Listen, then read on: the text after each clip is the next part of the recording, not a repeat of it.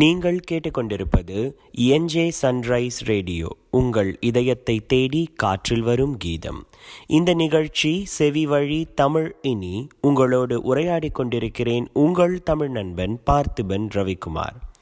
சென்ற நிகழ்வில் ஐம்பூதங்களை பற்றி தமிழ் இலக்கியம் சொல்லியிருக்கும் மிக அழகான கருத்துக்களை நாம் அனைவரும் சேர்ந்து சிந்தித்தோம்.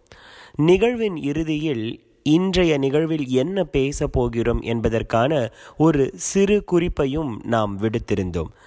ஐம்பூதம் என்று பூதத்தை ஒரு வார்த்தையாக கொண்டிருக்கக்கூடிய அந்த சொல்லை பற்றி பேசிய நமக்கு பூதம் என்பதை பற்றி தமிழ் இலக்கியம் ஏதேனும் சொல்லுகிறதா என்பதை பார்க்கலாம் என்ற குறிப்பை விடுத்து வந்தோம். ஆம், அதனைத்தான் இந்த நிகழ்வின் தொடக்கத்தில் இன்று நாம் பார்க்க போகிறோம். வாருங்கள் தமிழ் நண்பர்களே. பூதம் என்ற சொல்லை பற்றி நிறைய குறிப்புகள் இருக்கின்றதா என்பதை சொல்லுவதை விட, நமக்கு நன்கு தெரிந்த சிலப்பதிகாரத்தில் புகார் காண்டத்தில் ஒரு நகரின் மைய பகுதியில் பூத சதுக்கம் என்று குறிப்பிடப்படும் அந்த பகுதியில் சதுக்க பூதம் என்று ஒரு பூதம் இருப்பதாகவும், அது ஒரு சில குற்றங்களை செய்பவர்களை தண்டிக்கும் என்றும் எழுதப்பட்டிருக்கிறது. என்ன குற்றங்கள் செய்பவர்கள்? பொய் துறவியர். ஆம், பொய்யாக அவர்களை துறவியர்கள் என்று சொல்லிக் கொள்பவர்கள். தீய நெறியில் ஒழுகும் பெண்டீர், தீய எண்ணம் கொண்ட அமைச்சர்கள், பிறர் மனைவியை விரும்புவோர், பொய் சாட்சி கூறுவோர், புறம் கூறுவோர் என்று இப்படிப்பட்ட குற்றங்களை செய்பவர்களை எல்லாம் சதுக்க பூதம் தண்டிக்கும் என்று இளங்கோவடிகள் புகார் காண்டத்தில் காட்டுகிறார். அந்த பாடல், தவம் மறைந்தொழுகும் தன்மையிலாளர் அவமறைந்தொழுகும் அவல பெண்டீர், அரை போகமைச்சர் பிறர் மனை நயப்போர், பொய்க்கரியாளர் புறம் கூற்றாளர் என கைக்கொள் பாசத்து கைப்படுவோரென் காத நான்கும் கடுங்குரல் எழுப்பி பூதம் புடைத்துண்ணும் பூதச் சதுக்கமும்.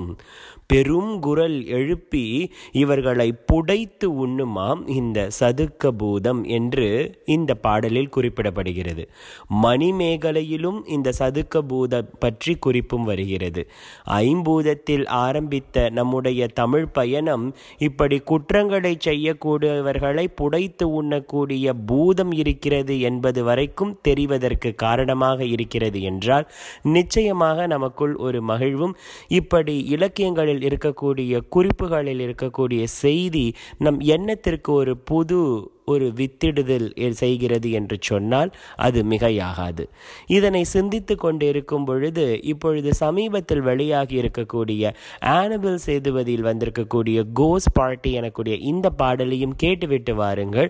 இன்னும் வேறு எங்கே எல்லாம் செல்லலாம் என்பதை சிந்தித்து கொண்டே இருப்போம். அன்பு வணக்கங்களுடன் மீண்டும் உங்கள் அனைவரையும் வரவேற்கிறோம். நீங்கள் கேட்டுக்கொண்டிருப்பது NJ சன்ரைஸ் ரேடியோ, உங்கள் இதயத்தை தேடி காற்றில் வரும் கீதம். இந்த நிகழ்ச்சி செவி வழி தமிழ் இனி. உங்களோடு உரையாடி கொண்டிருக்கிறேன் உங்கள் தமிழ் நண்பன் பார்த்திபன் ரவிக்குமார். சதுக்க பூதம் அத்துணை குற்றங்களை செய்பவர்களை புடைத்து உண்ணும் என்று தெரிந்த பிறகு சும்மாவே இருந்து விடலாம் என்றுதானே தோன்றுகிறது. சும்மா இருக்க முடியுமா? சும்மா என்ற சொல்லை சிந்தித்து கொண்டிருக்கலாமே. ஆம், வாருங்கள் தமிழ் நண்பர்களே, இப்படி அடிக்கடி நாம் நம்முடைய வழக்கில் உபயோகப்படுத்தும் சும்மா என்ற சொல் எப்படி உருவாகி இருக்கலாம் என்று ஒரு அலசலை பார்ப்போம். கம்பலை, சும்மை, கலியே, அழுங்கள் என்று இவை நான்கும் அறவப் பொருள என்று ஒரு தொல்காப்பிய பாடல் இருக்கிறது. அதாவது, கம்பலை, சும்மை, கலியே, அழுங்கள் என்ற இந்த நான்கும் சப்தத்தை, அரவத்தை, ஒரு ஓசையை உண்டாக்கக்கூடிய பொருளாக வரக்கூடிய சொற்கள் என்று தொல்காப்பியம் கூறுகிறது. ஆனால் மற்றொரு இடத்தில் இந்த சும்மா என்ற ஒரு சொல்லை மிக அழகாக அருணகிரியார் பயன்படுத்தியிருக்கிறார். அது என்ன? சும்மா இரு சொல்லற என்றலுமே அம்மா பொருள் ஒன்றும் அறிந்திலேனே என்று குறிப்பிடுகிறார். இறைவன் அவர்கள் சும்மா இரு சொல் அற, சொல் எதுவும் இல்லாமல் என்று சொன்னாலும் அந்த பெரும் பொருளை, அம்மா பொருளை ஒன்றும் அறியாதவனாக நான் இருக்கிறேனே என்று இறைவனிடம் வருத்தப்படுவதாக அருணகிரிநாதர் இப்படி சொல்லுகிறார். ஆனால் தொல்காப்பியம் சும்மை என்ற சொல் ஒரு சப்தத்தை உண்டாக்கக்கூடிய பொருளில் வருகிறது என்று சொல்லுகிறது. அப்பொழுது இரண்டும் வேறு விதமாக அல்லவா இருக்கிறது என்று நமக்கு தோன்றலாம். அதற்கு தமிழ் இலக்கியவாதிகள் இப்படி பதில் அளிக்கின்றனர். சும்மை என்ற சொல் ஓசையை குறித்து வந்தாலும் ஆ என்ற அந்த விதி நமக்கு நேர்மறை பொருளை சொல்லக்கூடிய இடத்தில் சேர்க்கப்படுவது என்பதனால் சும்மா என்ற இந்த சொல் ஓசை என்பதற்கு எதிர்மறையாக ஓசை இல்லாமல் இருப்பது, இனிமையாக சுகமாக இருப்பது என்பதை குறித்திருக்கலாம் என்று இலக்கியவாதிகள் கூறுகின்றனர். ஆனால் சும்மா இரு சொல் அற என்ற இந்த இரு வாக்கியங்களை நினைத்து பாருங்கள் நண்பர்களே. அவ்வளவு எளிதான காரியமாக அது நமக்கு தோன்றுவதில்லை. கண்களை மூடி இருக்கக்கூடிய ஒரு வாய் பேச முடியாதவனுக்கும் சும்மாக இருப்பது என்பது மிகவும் கடினமான விடயம் என்று இதில் ஆழ்ந்து இருப்பவர்கள் சொல்லுகிறார்கள். எண்ண ஓட்டங்கள் இல்லாமலே இருப்பதுதான் பெரிய எண்ணமாக கருதப்படுகிறது. சென்ற நிகழ்விலும் ஐம்பூதங்களை பற்றிய பழமொழிகளை ரசித்து கொண்டு வந்த நமக்கு வானம் நினைத்தால் மழை, மனிதன் நினைத்தால் வினை என்று ஒரு பழமொழியை கண்டு வந்திருக்கிறோம். மனிதன் அவன் மனத்தில் ஏதாவது ஒன்றை நினைத்துவிட்டால் அது வினையாக ஒன்று நல்வினையோ அல்லது இரண்டு தீவினையோ என்று இப்படியாகத்தான் முடியும் என்று அந்த பழமொழி ஒரு வாழ்வின் தத்துவத்தையே காட்டுகிறது. சும்மா என்ற சொல்லை மிக அதிகமாக பயன்படுத்தி வந்தாலும் சுகமாக எண்ணங்கள் இல்லாமல் சொற்கள் ஏதும் நினைவில் இல்லாமல் இருப்பது மிகவும் கடினமான காரியம் போல் தோன்றினாலும் அதனை அடைய நினைப்பது ஒரு பெரிய முயற்சி. அந்த முயற்சியில் நமக்கு அனைவருக்கும் வெற்றி கிட்டட்டும். நமக்கு தெரிந்த மற்றொரு பழமொழிதான் நிறைகுடம் தழும்பாது என்று சொல்லப்படுவது. அதுவும் இந்த சும்மாவை குறிப்பது போல்தான் எமக்கும் தோன்றுகிறது. ஒரு நிறைகுடமாக இருக்கக்கூடிய அந்த தருணத்தில்தான் நாம் இந்த எண்ணங்கள் இல்லாமல் சொற்கள் இல்லாமல் சும்மா இருக்க முடியும் போலும். மற்றொரு வகையிலும் சொல்லுவார்களே, செவிக்கு சிறிது உணவு இல்லாத போது வயிற்றுக்கு ஈயப்படும் என்று. அதாவது நாம் எடுத்துக்கொள்வதற்கு, எண்ணத்தில் சேர்த்து கொள்வதற்கு, நிறைகுடமாக மாறுவதற்கு கருத்துகள் ஏதும் மிஞ்சி இல்லாத பொழுதுதான் சிறிது வயிற்றை உற்று பார்க்க வேண்டும் என்று அந்த சொற்றொடர் சொல்லுவதாகவும் நமக்கு தோன்றுகிறது. எது எப்படியோ, சும்மா ஒரு பெண் இப்படி இந்த கதாநாயகரை நோக்குவதாக இந்த பாடல் நம்மை அழைக்க காத்து கொண்டிருக்கிறது. சும்மா சும்மா என்று இந்த பாடலை கேட்டுவிட்டு வாருங்கள், தொடர்ந்து பயணிப்போம். நீங்கள் கேட்டுக்கொண்டிருக்கும் இந்த நிகழ்ச்சி செவி வழி தமிழ் இனி. வழங்கி கொண்டிருக்கும் இடம் என்ஜே சன்ரைஸ் ரேடியோ, உங்கள் இதயத்தை தேடி காற்றில் வரும் கீதம். உங்கள் அனைவருக்கும் மீண்டும் அன்பின் வணக்கங்கள். நீங்கள் கேட்டுக்கொண்டிருப்பது என்ஜே சன்ரைஸ் ரேடியோ. இந்த நிகழ்ச்சி செவி வழி தமிழ் இனி. உங்களோடு உரையாடி கொண்டிருக்கிறேன் உங்கள் தமிழ் நண்பன் பார்த்திபன் ரவிக்குமார்.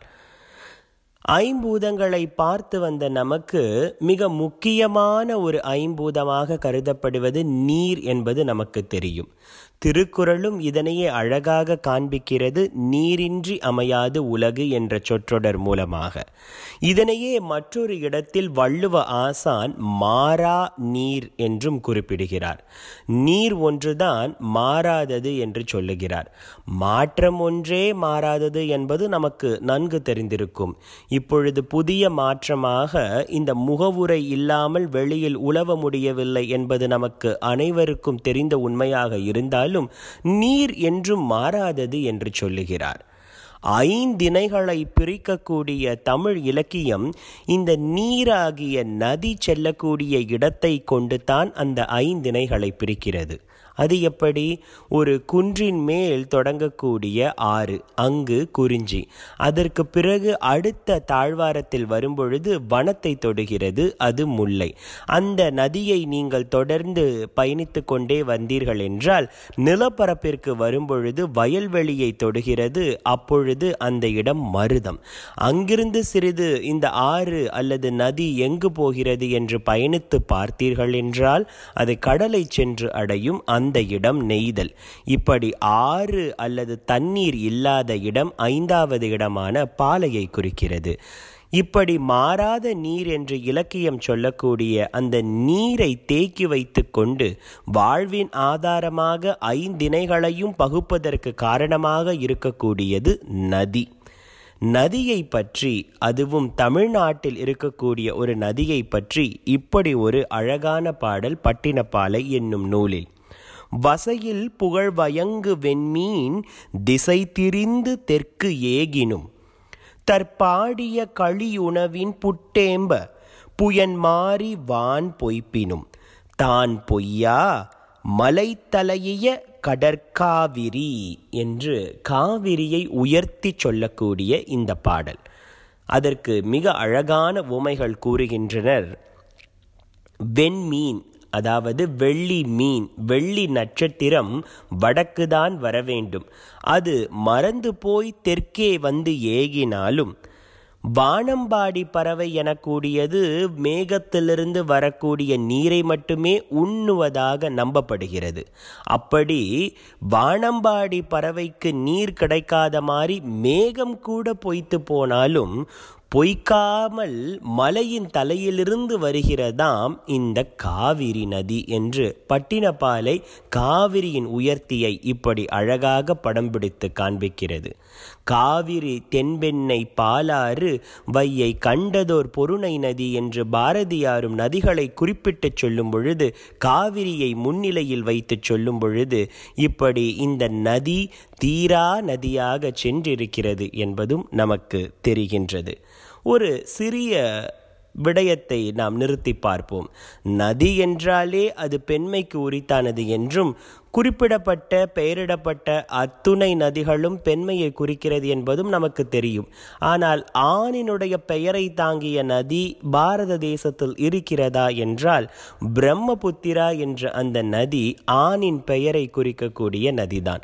பிரம்மனின் புத்திரன் என்று ஒரு ஆண்மகனை சொல்லக்கூடிய வார்த்தையாக அந்த நதி மட்டும் ஆணின் பெயரை தாங்கி வருகிறது. எப்படியோ நீரின்றி அமையாது உலகு என்று நாம் சொல்லியது போல தீரா நதியாக ஓடிக்கொண்டிருக்கும் அத்துணை நதிகள் ஆணாக இருந்தாலும் பெண்ணாக இருந்தாலும் வணங்கத்தக்கவையே. தீரா நதி எனும் இந்த பாடலுடன் இன்றைய நிகழ்ச்சி இப்படி அழகே நிறைவுறட்டும். இன்னும் இப்படி நிறைய நற்சிந்தனைகளுடன் அடுத்த நிகழ்வில் உங்களை சந்திப்போம் என்ற நம்பிக்கையில் விடைபெறுகிறேன். உங்கள் தமிழ் நண்பன் பார்த்திபன் ரவிக்குமார்.